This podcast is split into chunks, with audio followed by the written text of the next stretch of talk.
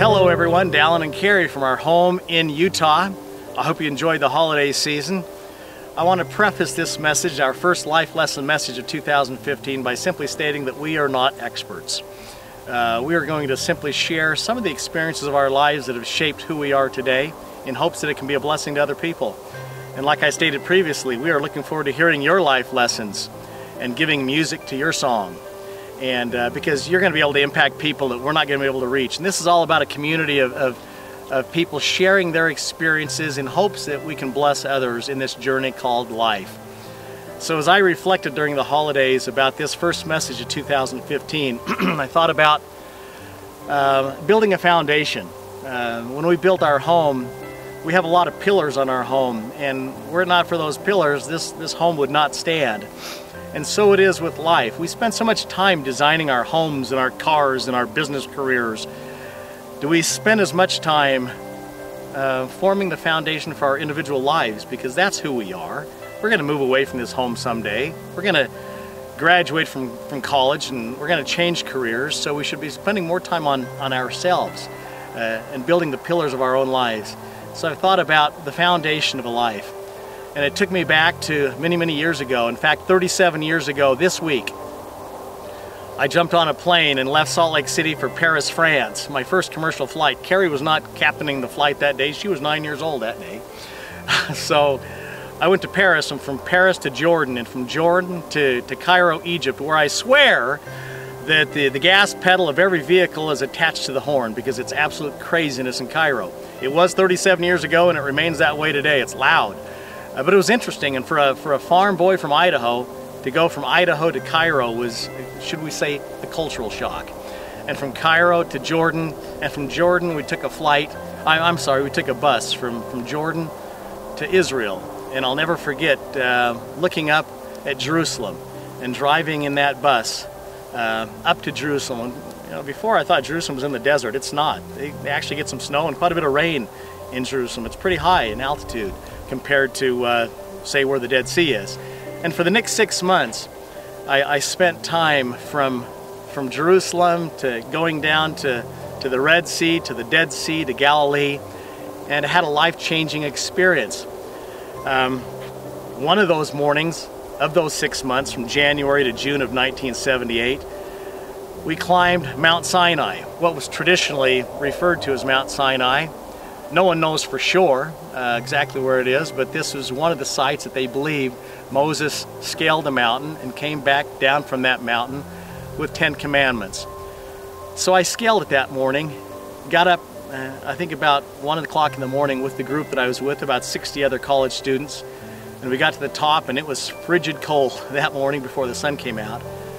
But a few hours of, of cuddling together and to try to keep our, our bodies semi-warm, all of a sudden the sun began to rise in the east and it was a magnificent sight that I will never forget. And I imagined what it must have been like about 3,500 years ago earlier for Moses to, to go high into the mountains and there commune with God. By the way, these, these messages, these life lessons are about our lives.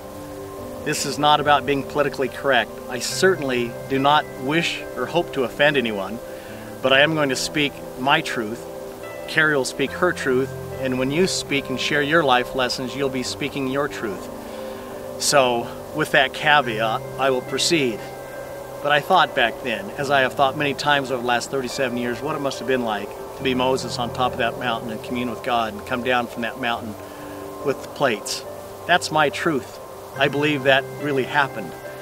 Um, six months prior to going to Israel, roughly, I had traveled with some friends to hear from a from a, a leader in our church, and he gathered a group of students, probably a hundred students that day, and he said he said something like this: "Over the next five minutes, I am going to teach you the Ten Commandments in a way that, that you'll never forget them as long as you shall live, if you'll repeat them each day for the next 30 days." And so I thought, hey, I'm not the best of students. In fact, I wasn't a good student. Um, but I sat there and I, all of a sudden I perked up and I thought, I'd like to learn that. Yeah, I'd like to learn the Ten Commandments. I've heard about them and I think I know some of them. Uh, it would be nice to, to learn them all and be able to repeat them so that when the time comes I can teach them to others and our children and things like that once I get married. And And so over the next five minutes, he taught them to us. And guess what? It's been 38 years for that. I've never forgotten them. So my first life lesson today is about the Ten Commandments because I think it lays a foundation for a successful life in every area of your life. Um, so, you ready? You may want to grab a pad of paper and a pen and write this down. I didn't, but you may want to. I'm going to teach them to you with key words, and then I'm going to ask you to repeat them every day for the next 30 days, and then report back to me on whether or not you remember them. These were not 10 suggestions. These were not 10 disciplines. They are what he said they were. These are commandments. I refer to, I, I like to, to think of these as not things that we can't do, but instead of a wise, loving Father who knows the beginning from the end and knows the sure path to happiness and how to avoid pitfalls. I mean, if you had a father and you're coming upon a canyon, you know, he would probably say, make a very strong command to stop. And that's so that's how I like to refer to these commandments. And as I think back on my life now of 38 years ago, hey, I have not been perfect in obeying those 10 commandments. But thank goodness the sun rises in the east every morning and gives us another chance to do better and to grow and fall down and stumble and get back up and grow and fall down and stumble. And I just believe that as long as we're trying to do our best, that God will make up the difference, and that's a, a life lesson for another day. but for a time and season such as this, I think we would be wise to learn from the ancients. So, number one, the key word is one one God. Thou shalt have no other gods before me. Two, the key word is zoo. You walk into a zoo and you see statues or images. To a zoo, thou shalt not worship graven images. Three, the key word is tree. Trees have roots, they have branches, they also have veins. Three, the key word is tree. Trees have veins. Thou shalt not take the Lord's name in vain. Four is fort. Forts have holes in them, the old forts where they would stick their cannons to shoot the people who were coming to invade. Holy forts. Four is fort, holy forts. Thou shalt keep the Sabbath day holy. Five is family. The head of the family is father and mother. Thou shalt honor thy father and thy mother, that thy days may be long. Six is sticks. You know what happens when you hit someone over the head with a stick hard enough? You kill them. Six is sticks. Thou shalt not kill. Seven is heaven. In order to get to heaven, we're told that we must remain pure. Thou shalt not commit adultery. Eight is gate. Gates are made out of a lot of different materials. Some gates are made out of steel. Thou shalt not steal. Nine sounds like lying. Nine, lying. Thou shalt not lie, or thou shalt not bear false witness. Ten, the key word is tent. Tents are used to cover things. Thou shalt not covet. So let's repeat them again. One is one. Thou shalt have no other gods before me. Two is zoo. Thou shalt not worship graven images. Three is tree. Thou shalt not take the Lord's name in vain. Four is fort. Thou shalt keep the Sabbath day holy. Five is family. The head of the family is father and mother. Thou shalt honor thy father and thy mother. Six is sticks. Thou shalt not kill.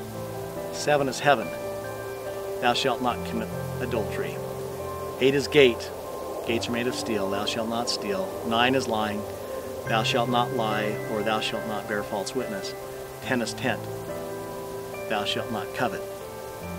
These are ten commandments that I believe are tried and tested.